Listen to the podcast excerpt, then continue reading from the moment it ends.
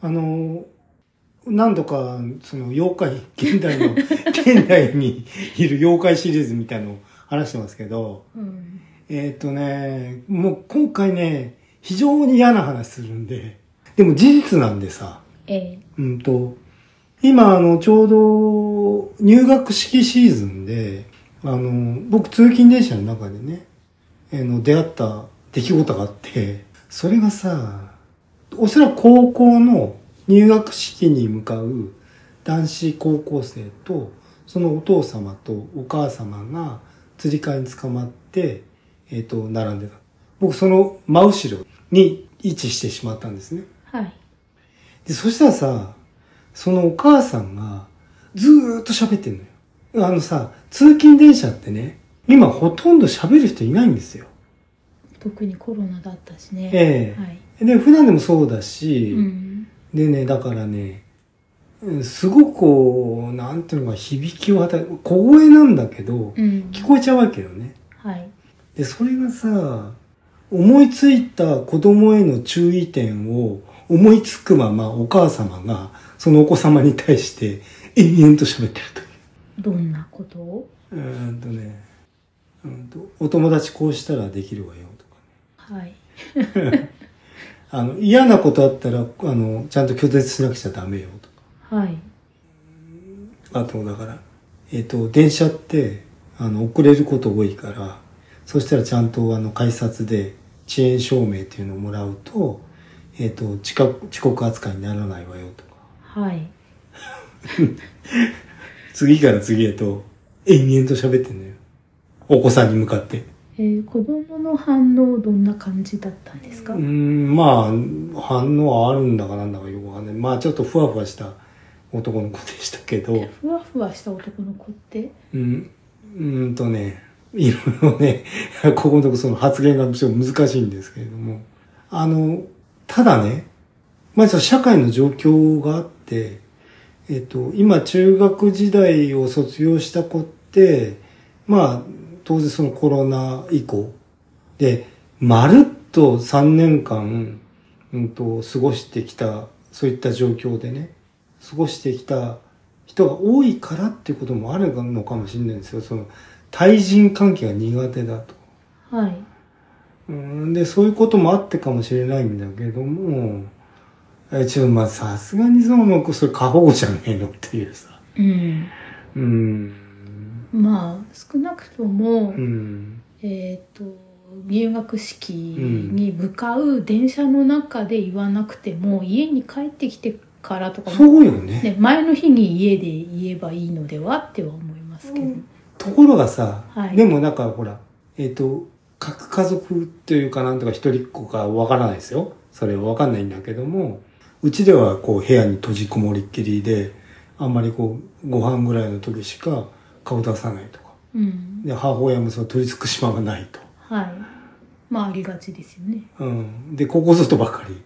さすがにね、俺の周りにいた人も嫌な顔してたよ。ああうるさいなって、うん。ただでさえ、その喋ってること自体がうるさいこともあるんだけど、うんうーんとね、あのさ、ちっちゃい頃、子供がちっちゃい頃にね、子供の気持ち代弁して話してしまうお母様っていらっしゃいますよね。うん、本当は、マキ、マキ君こういうこと思ってるんじゃないのよね、とか言って、あ、もう、普段だったら謝れるわよね、とか言って、ごめんなさい、とか言って、ああ先回りでえ本当はそうかどうかわえからないわかんないけのどに、うんはい子供きょとんとしてるというね。うん、これ食べなさいとか、えーそうそうこれ好きでしょうとか、うんなんかそういったことの延長線上にあるような気もしてさそれは俺の勝手な想像ですけどねでその時お父さん一緒にいたんですよねいましたお父さんは黙ってうん黙って乗ってる感じそうそうそうそうで並びは真ん中が子供でそうですそうです両サイドにお父さんとお母さんってそ感じう、う、うんん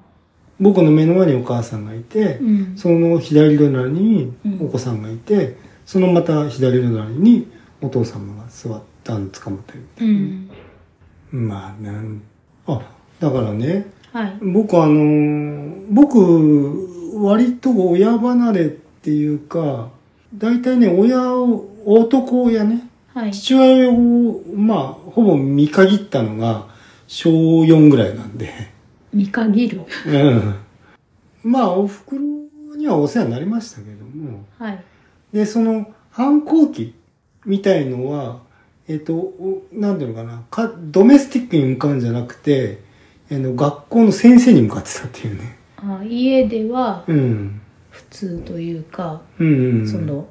舌打ちとかうんもせず、うん。一応、その、コミュニケーションを知ってうん。いた感じ。そう。はい。で、今、その反抗期なく、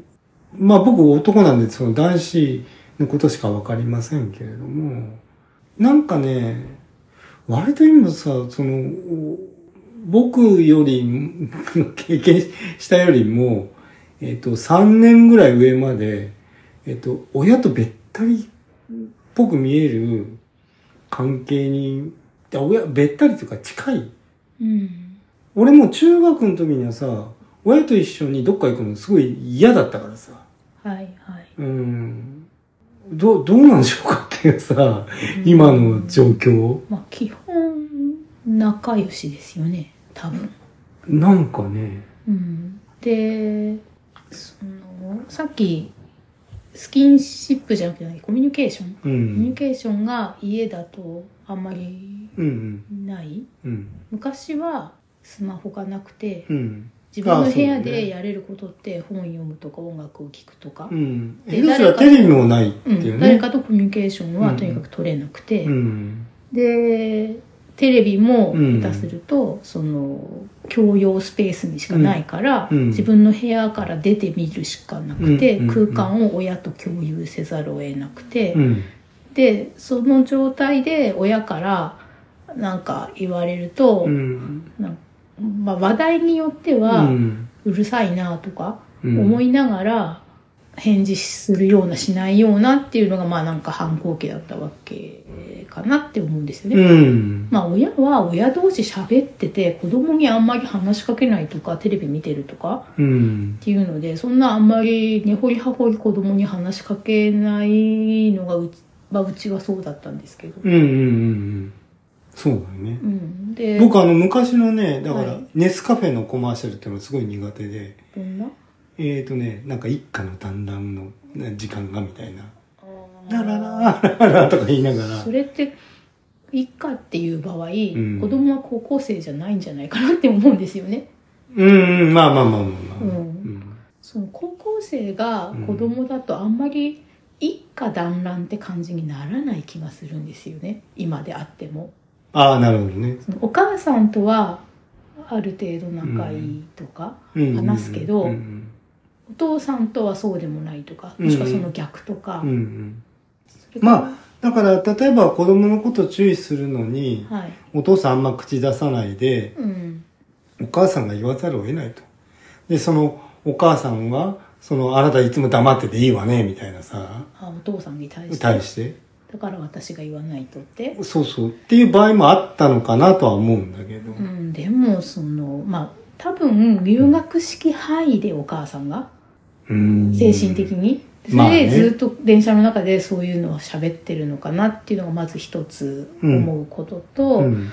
さっきバッキガイさんが言ったみたいな、うんその家ではそのなかなか子供にまとめて話す時間とか機会がないうんからそれはちょっとずるいんだけど、うんそういう逃げ場がない時にああまとめて喋っちゃうとそう今だって逃げようがないじゃんその状そ態うだよで、ね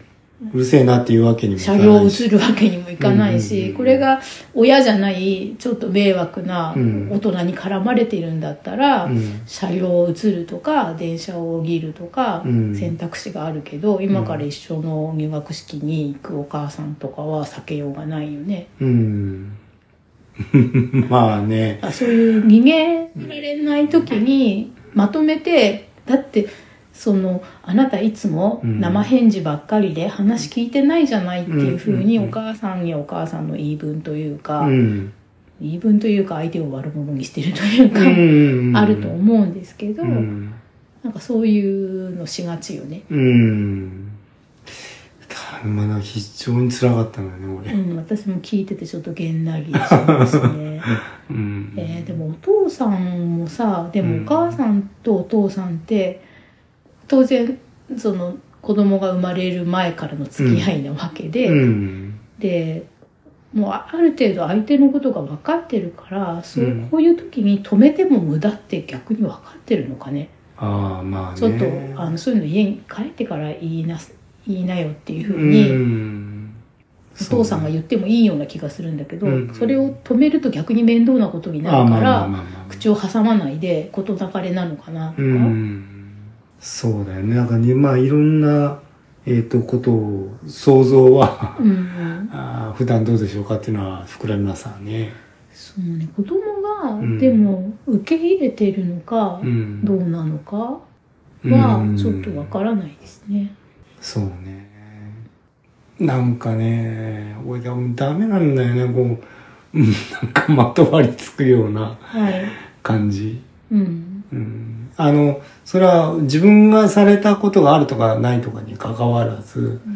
なんかそういった状況を見るとね、うん。そうですね私は自分は幸い親はそんな風じゃなかったけど、うん。他人がそうされてるの見たらやっぱり嫌だなって思いますもんね。うん。でも難しいよね。あの子供を、僕はね、でもね、子供のその、教育とか、とかいうよりも、まあ、保護ね、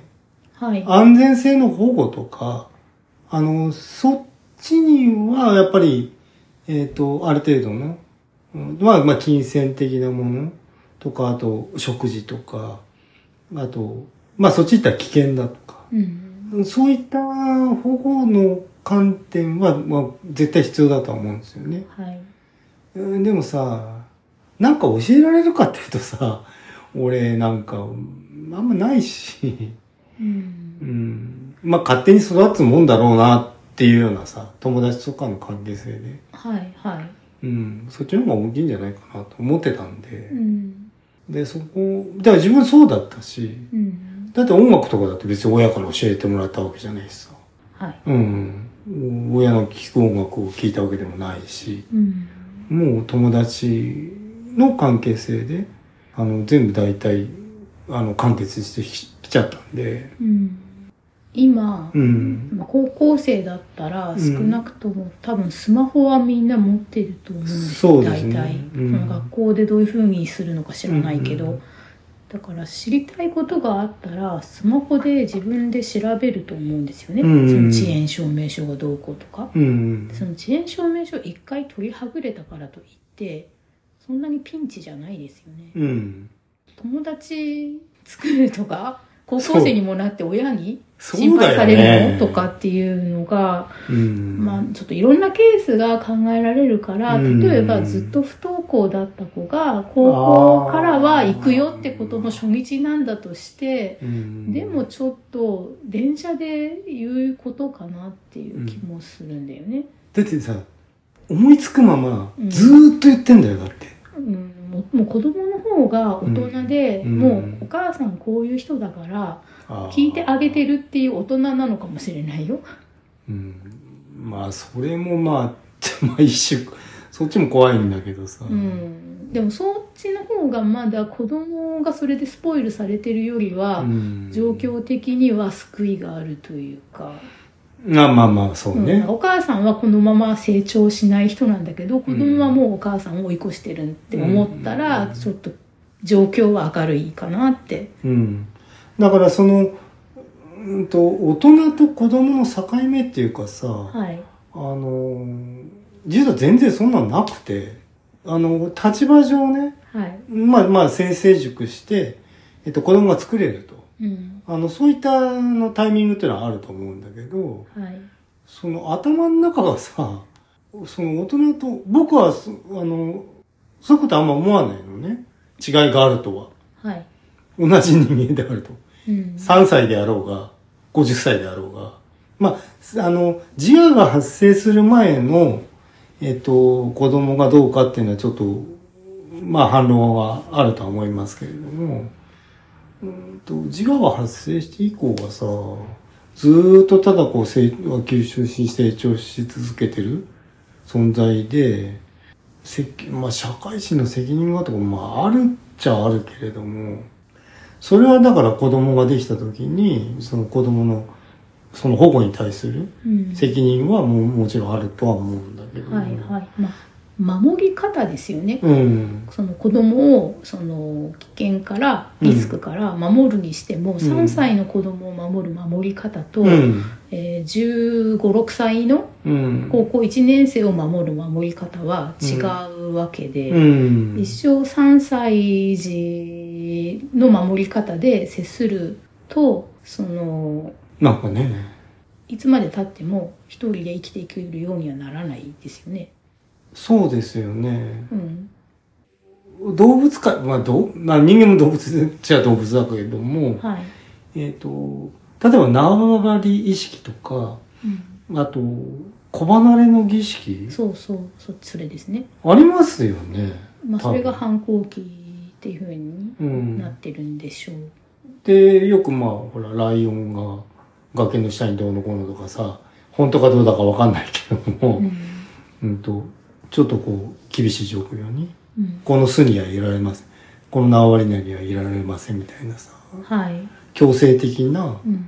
あの、別れっていうのもあるとは思うんだけども。うん、まあそれをその叩いてとか蹴飛ばしてっていうふうな昔ながらの、うんとか動物的なうん暴力的なことはしなくていいと思そうそうそうそううそうけれども、うん。それで子供がうん嫌がってなくて聞いてきていつまでも子供だからしょうがないっていうふうに言ってる親もねうん。なんかいつまでもあの彼氏とか彼女もできる、うん気配もなくてうん心配とか言いながら、でも実は可愛いって思ってるわけじゃない、うん。当然まあうん子供だし、だけどそこはその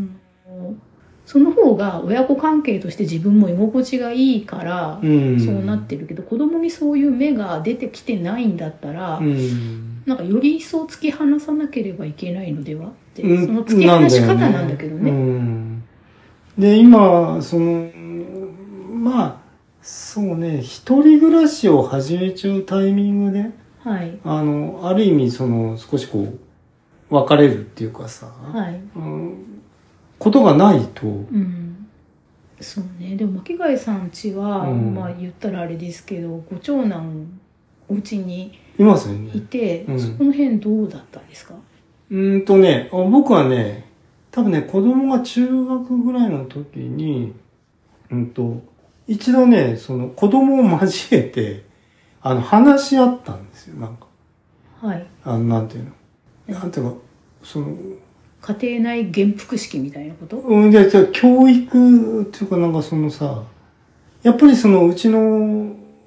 奥さんも、はいあの、ちょっとこう、過度にこう、なんていうのかな、回り込みすぎじゃないかなって思ってる時があって、はいで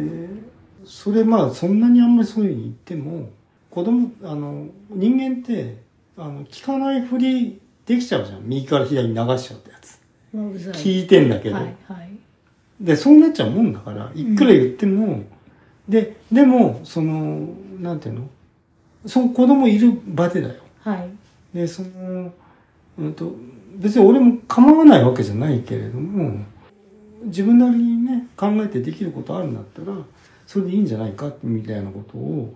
えっと話したんですよ。まあそれ以降別に何を話したってわけじゃないんですけど、うんまあだから結構まあ放任に近い形になっちゃいましたけどねうちの場合はね。うんまあでも一応まあ成人したし、はいまあそれは結果論ですけどね。うんたまたまなんだけど就職も決まったしまあまあもうこんなもんでいいかみたいな感じなんですけど、うんうんまあその何出かけに家の電気を消さないくらいあそうそうそうそうお前ふざけんなよとは思うけど、うん、自転車はもう乗んないのを置きっぱなしだし、ああはいはい、うん実家ってなんか、その自分がうんなんて言うんでしょう管理してるスペースじゃないうんくて、いつまでも子供でなんか物とか置いてもいい気持ちは確かに私も未だにありますよ、ああそれはありますよね、うんうんうんうんあ僕も随分自分のものを置いてましたからね、うんあの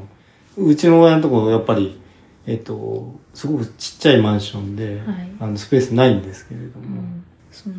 ただ親の方でどっかで手を離して一人で歩かせるっていうタイミングを、うんまあ作らなくても自分でそうなる子もいれば、うんえー手を離さないとあえてならない子もいて、うんその手の離すタイミングが後ろになればなるほど大変なんじゃないかなって思うんだよね。うん、いやだだってさはい、あのこれはもうし昭和のドラマで引き合いに出すのどうかと思うけれどもあの冬彦さんが出てくるドラマありましたよねあーなんか名前は知ってるんですけど私見てなかったテレビ見てなくてあ僕すごい見てたよあそうですか。うん、まあ、よく名前聞きますよね。あの冬彦さん現象っていうさうん、その冬彦さんは何歳くらいの人だったんえですか、ーっドとねラマの中では。えっと各地下子と結婚してて確かねドラマの中で。ドラマの中で30歳くらい。うんうんうんうん。でもなんかさなんかこううんなんかママママみたいになっちゃうシーンがあるわけようん。まあまあ、今で言う、今で言わなくなったマザーコンプレックスってやつはいはい。の典型的な面白さを、うん。あの面白さというか、なんというか、ドラマになりやすさというかさ。はい。それは、うんその冬彦さんとお母さんは仲良しなんですかうん。で、えっ、と、いわゆるまあ、お嫁さんちょっと困る。奥さん、うんお嫁さんだったと思うの。の人が失敗ってことでういいん。わけですよね、つまり。うん。そのまあ、冬子さんっていう言葉でだかうんら社会問題というか社会現象というか、うん流行語になったけどそれは、うん、と一応実家を出てる状態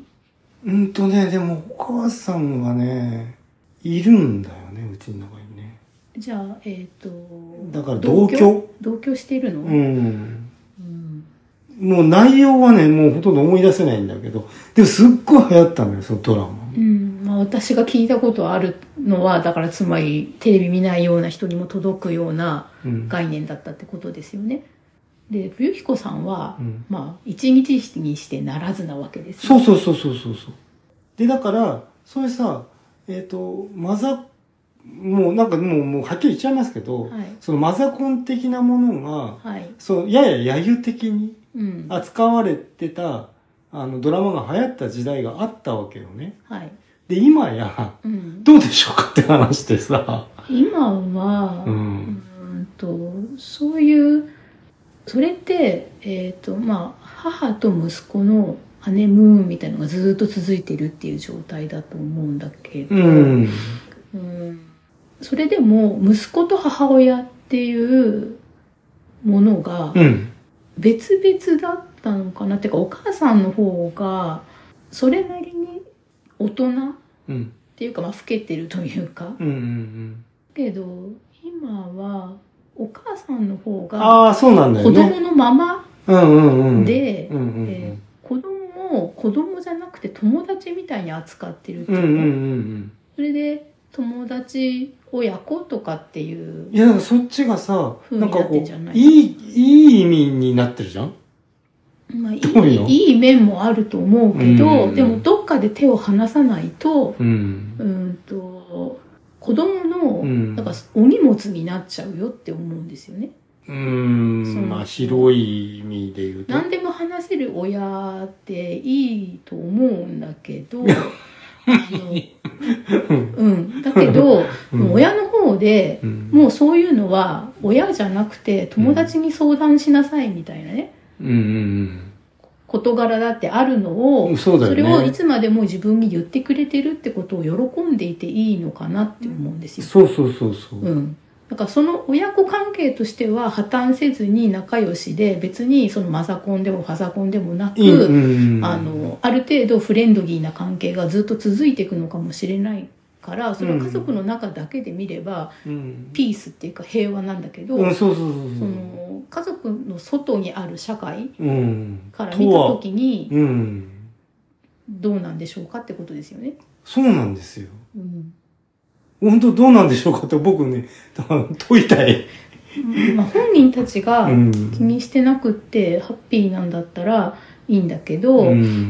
ん。ととはいえその子供っていう存在っていうことは、その一つ手前のお父さんとお母さんは、その大人として、うんえっ、と、家族を作うんって子供がいる状態なわけじゃん。うんじゃあその子供が次のそうなんだよ家ね族をどうやって作っていくんですかって、いつまでも子供で。ねえそうなんだようん。なんか非常に疑問なのよ俺なんかでよくさあの高校生の、うんえー、と女子高生とうかん女子中学生がうん学校の校則でお化粧とか禁止で、うんであのおしゃれも禁止みたいな感じ、うんうんうんなんだけど卒業した途端にあのお化粧は社会人のたしなみとかさ、うんノーメイクなんか言われちゃうはと失礼とかうさ、んうっんていうふうにいきなりああ放り出されるとのあの、うん価値観に今まではそんなことしたら怒られてたのに今度はしないと怒られるようになっちゃうっうんなるほどねていうのがその家族でもあるんじゃないのって思ってて。ああでもういつまでもうちの子赤ちゃんでみたいうんに中学生くらいの子供を持ってるお母さんとかがうんちょっと嬉しそうに、まあ、ちょっとこれは毒がある見方かもしれないけど、うんその時点では確かにいつまでも赤ちゃんであの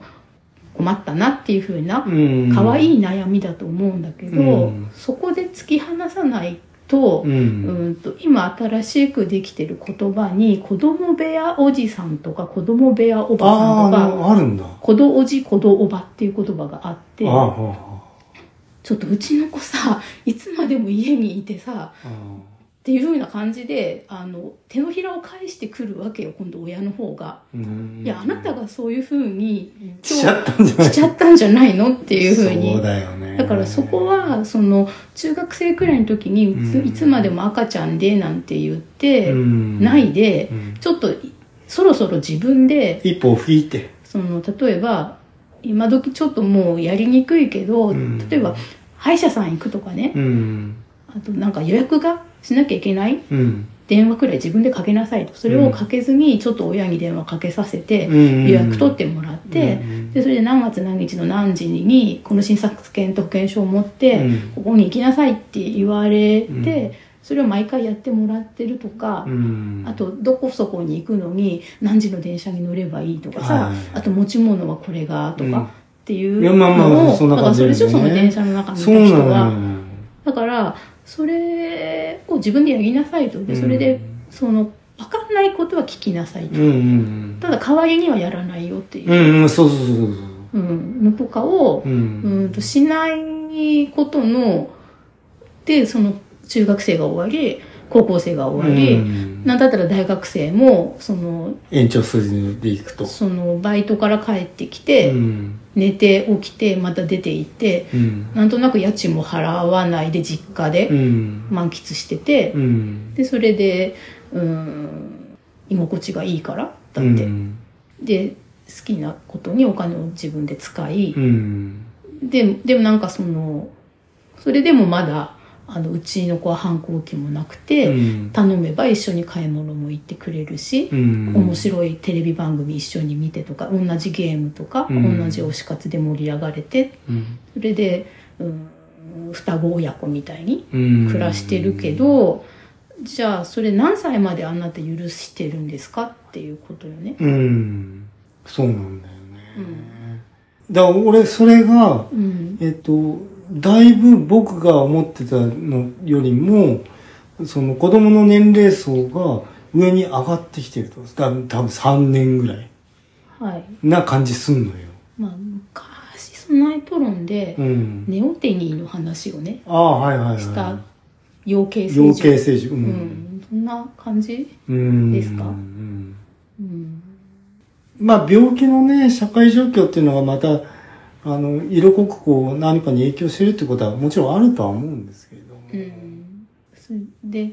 うん、子供も少子化でう、あん。んまり数がいなくて、大事なのは、まあ、ももちろん大事よね。でも親が重いっていう風なのはさそうだよね。思う子もいるよねうん。ほっといてほしいとかうん。う、ん。うんそうだよね。干渉しないでほしいとか、なんかいちいちうん。聞いてきてうるさいとか、うん。あれ持ったかこれ食べたかとか、そうそうそうそう。うんまあ、言葉、キーワードとしてはさ、うせばばっていうのがさ、うん出るか出ないかみたいなことありますけど、まあさすがにそれ、もう別にね、うん。まあそれはもうアイコニックそうそうな言葉なんだけどそうそうそまあそれが言うか言わないかっていうのは別に問題じゃないんだけども、はいそのアイコニックな言葉としてそういうことがああると。うんまたこれ言うとまた非常になんかか、うん、やばいかもしれないんですけど、はいあの、牛してとかさ、ハこグのハグハグの。中キスとハグうん日本文化にあんまりなかったやつ、そうそうはい俺、それもね、俺、もう、あまりに経験がなさすぎて、親子間でね。せいぜい、うん。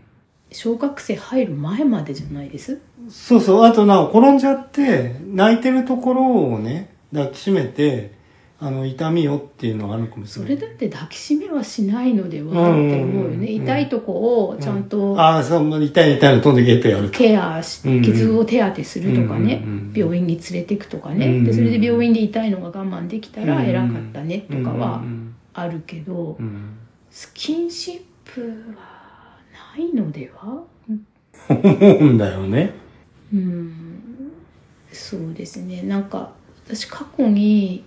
えー、と小学校5年生とか6年生の息子さんうがんアレルギー体質あで、ーその小さい時からこう皮膚の状態はいはがい、よくないと。良くなくうて、んその食べ物とかがくっついて食べああ、はい。そこがすごいその湿疹ができたりできちゃうとうんするので、その困ってたうん。お母さんが、うんだからヒスタミン、はいはい。が入ってるうん。えー、と強い薬うんを、塗ってあげるとそのあちこちに塗る必要があったんだけど、うんうんその強い薬だから、うん子供自身に塗らせるのがちょっと危ないと。危ないから、うんまあ、子供本当に小さい時はお母さんが塗っててあげたんだと、うんうんそしたら5年生とか6年生になったその子が、うんえー、と背中とか自分で見えない場所ではなくてあ、見える、自分塗れる場所にし。かも鼠径部ああ、それはちょっとなんか、なんか嫌な絵が浮かんだな、なんか。に塗ってっていうから、うん塗ったって話をそのさっき言ったみたいな、うんいつまでも赤ちゃんでなんかうちの子体は大きいけど本当にまだ赤ちゃんなんだよねみたいなことを、2年生1年生の話ではなくて5年生6年生の子うでん中学受験もするっていう話もしてる子に。うん。対してそれはっていうふうになんかその時周りに一緒に聞いてた、うんマンツーマンで話してなかったんでうん人がなんとなく同ちょっじと雰さーっ囲気とを共有したのを感じたんですようね。ん。そうだからそこはもう自分でる塗りなさいでいいんだけど、うんににしたらいいのにってだから、うんその見える場所だし、うんそれをやっぱある程度劇薬だからっていうのうんうで、んうん親が脅して、えーとこの薬は危ないから脱ぎすぎちゃダメだからみたいなことを言ってたせいで子供が自分で塗るのが怖くなってお母さん塗ってになってるわけですよね。あ、ちょっと一頭のこと思い出しちゃったな。そういや「イット!」のうんスタンっていう喘息を持ってるそうそうそ子うそう。のお母さんが。うんその雨の日はうんゴムのオーバーシューズを必ず履かないとお前は体が弱いんだからって、うんね、っていうのをさ、うんそれはあの子は行きつけのパフェを食べるお店で、うんそこのパフェをその薬局のねおじさんがそのパフェを食べながら、その喘息の薬そうそうについて実はこの薬、薬じゃないんだそようってだよいうねふうにね言ってたその今までその薬の不義でうちはお金がもらえるから。うん出してだたっ。たけど君のためにはならないと思ったから思い切って言うけどってうんいうふうに言って、うん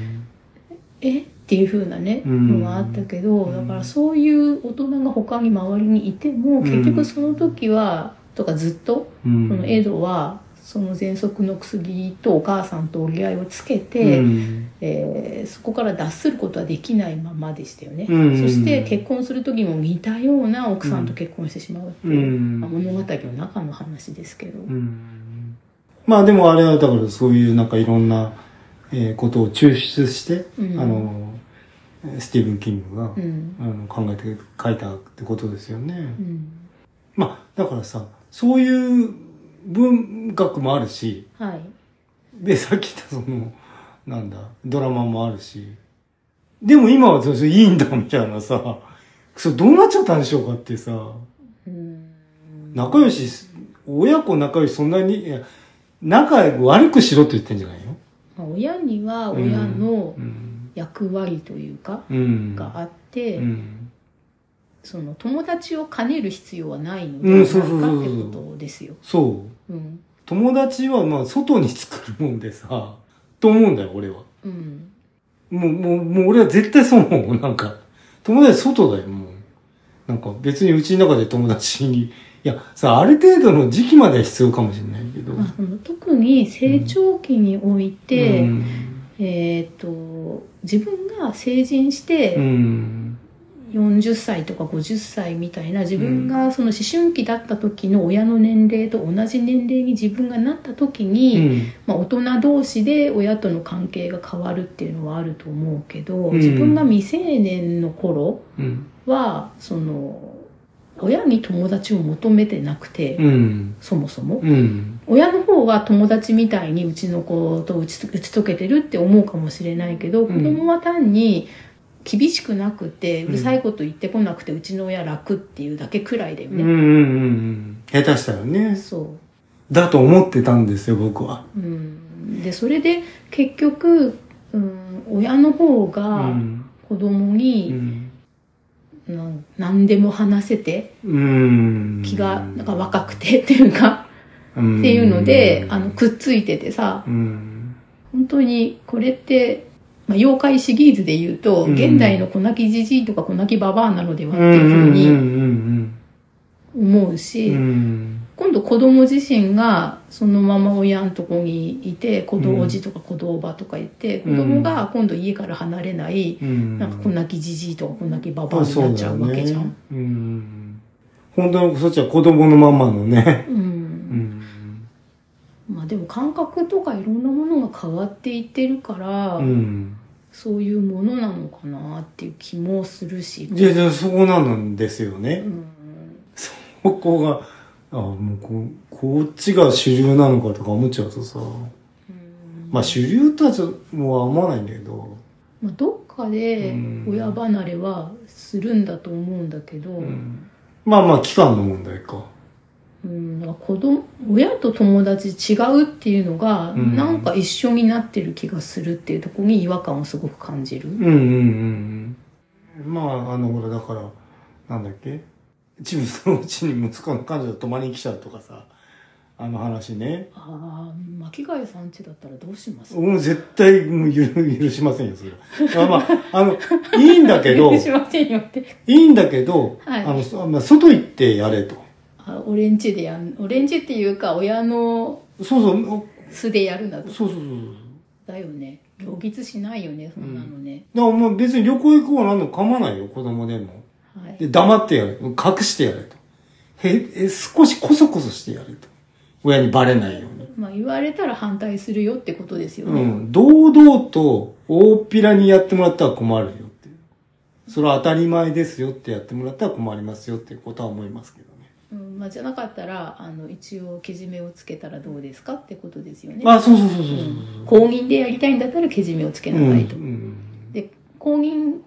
じゃなくやるんだったら、うん非公認なんだから隠れてやりなさいっていう、そうだと思うんだよね俺は嫌なのよなんかうんでもなんかやっぱりそこはさ言うの嫌じゃんそういうのってああだけどど頑張って言わないとなそうそうそしう崩し的にそうなっちゃってるお家があるとううんわなんか一回黙認しちゃうと大変なんだなっていうかうん何の葛藤もない人もいるのかもしれないけど、そんなの、うん、今時そんなものかなで終わってる人もいれば、やっぱなんかおかしいけど、こんなたびたび、えーっていう風になってる人もいるからさ。うんとはまあ例えば高校の卒業旅行彼女と行っちゃうとかだから行ってもいいよ別に、でも男の友達と行ったことにしろと。うん、そうそうとりあえずそうなんかこそっとしろとうん。行くからお小遣いちょうだいは困るよっていうさなんなら送迎してとか。そうそうそうそうこれはないだろまあ同性の友達と外泊するのであっても、ううんそんなにいい顔しなかった。意外とハードル高かったよね。外泊ってこと自体が高かったもん。まあ、高校生まではね、うん。あ、そうそうそうそうそう。で大学生になったあまあらまあまあま一あ人暮らしだかうらんそこまで、まあ、う一緒にいないからうね、ん。まあまあ、見えないと。うんまあまあ、一人暮らしっていうのは、まあ一つの、まあタイミングには、まあなるとは思いますけど。うんそうですね、うん。まあ、私つくばに住んでて、うん、で今ちょうど入学式、うんうん大学生の新1年生が、うん。あの、うん、新1年生でもないのかな、うんあの筑波大学は1年生は遠ければ大体宿舎に入れるので、うん。えー宿舎から2年生とか3年生になるタイミングで宿舎から出出て、ると。でどっかアパートとかマンションに借りて住むので、その宿舎からマンションにアパートに、えー変わる人がそのアパートの近くうんを結構大きめの荷物とか、うん。それからすごいうんとサランラップとかうんさうん洗剤とかさ、うんうんそういうのをまとめて買ってきて大きい袋を持って、うんうんあなんか新居いやと今日いうに。かうん。宿舎からアパートに移る人だっていうのをうんうんよく見るシーズンなんですよ、今。うんうんうん。それが、まあ、この最近コロナだったので、うんここ23年そういう姿は見てなかったんですけど、ううんん、その引っ越しを自分一人じゃなくてうん。多分お母さんと思わしき人が、うん。半分大きいその、ね、スーパーの袋みたいな荷物うをん持って息子と連れ立って歩いてるのをたくさん見るようになったんですよ。うん。だからわざわざお母さんがやってきて、うんそのアパートのその住み心地を良くする手伝いをしに来てるってことだよねって遠くからはいはいはい。そういうのあんまり見なかったけどよく見るなって今思いましたなるほど巻貝さんのその話を聞いたり、うんしてそういうとこなのよ。だから、うんやっぱ3年ぐらいうん上の場所になってんじゃないかっていうの。でも私が学生だった時から、うんそんなに数はいなかったけど実家と濃い人がいて。うん。びっくりしたんだけどなんか単にその、うん、自分で洗濯あんまりしなくて溜まっちゃうとかねあーそういう人はいたんだけど、うん実家から届いた宅急便の箱うをん開けると、うん中にお母さんが作った煮物が入っててで隙間を埋めるために入れてるわけじゃなくてう、んなんかそういうのがいっぱい入ってるものが送られてきて。うんその中にあと焼くだけになってる半分だけ焼いてあるバターロールとかさ手作りのパンへーすなんかすごいねとかって、そうなるほうどねん、うちもよくその宅急便親からうんもらってたけど、既製品だったうりんしたけどそんな作ったお惣菜が入ってるってことなくてうんはあとかって思ったんだよね、なんとなくその時ね。あ僕もね今実家帰ると煮物とか持って帰りますけどうんそれはね僕食べないのよ食べない煮物なのふきとかはいあんまり苦手なやつをうん家族好きなんではいはいもらって帰るっていううね、んうんまあまあそれは別の話ですなんけかど、孫がいるようなねうん年になってしまえばわかんないけど、ううんんで人によってはうんその宅急便で洗濯物を実家に送ってなるほどね洗いが終わったものがもう一回宅急便で送られてくる話もまたまことしやかに聞きましなたしくはないと、うんまあ、そんな人でもうん引っ越しは自分でしてたんですよ、うん親が来てなんかやってあげるって感じではなくて、うんまあ掃除してあげると、うん、 まあね、えーまあどの時点でって、俺はもう意外と子離れって早い方がいいような気もするんだけどね。うん、親のためにもねそうそうそうそうそりゃねちっちゃい時からあのいろわんかなるよことあってかわいうんいかわいい心配心配って気持ちもそう。うん。わかるし、うんだから話すのも愛情の一つだろうって、だから。そうそこなんだよ話さない愛情は、うんあのエゴではないかとあ、そうだよね。うん、なんで話しちゃダメなのって言われたらうん。なんでかわからないうんですか、っていうふうにむしろね、 まあねう。ん、というね、そうなんか延々と、うん話してきましたけれども。うんね、まあ、でまあか、あの子育てが簡単だとは思いませんけれどもね。うんそれはお父父さんの立場とお母さんの立場でやっぱお母さんの立場の方が見えやすいけどうんお父さんでもそういう人いるのかないやどうかな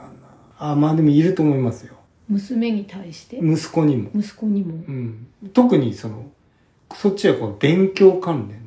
ああもうちょっと辛いやつうんうんうんでもそれはさうんむしろ反抗期を呼び起こしそうな気がするんだよね、うんまあまあまもあうそういうお父さんとその先回りするお母さんがセットになってるケースが多そうだから、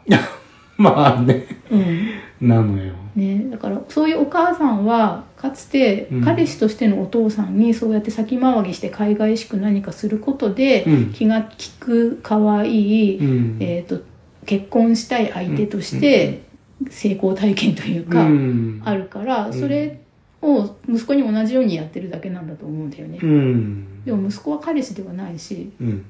娘そうなんもだ自分のそのなんて言うんだろうち別自分とは別人格の,、うんあの自義独立した女性なので自分と同じような価値観に染めなくてもいいというかね。うんうんなんだよねねというね、はい、怖いやつ、ね 怖い怖いあの話しましたけ本ど当うち違っててよかったと思うよね自分がそういうふうな親とうんまあ僕の場合いいタねイミングでちょっとかなり複雑ですけどああそうなんです かはいあの生い立ちとしてはねはいという はあーまあなんだかよくわかんない話しましたけどい、うん、子供おじい子供おばうんを作らないうんように子なきじじいにならずに早めに子供からね離れてね、んおんぶしてもらわなくていいように一人で歩いてもらうってことでうんということでねはいじゃあ今回はこの話で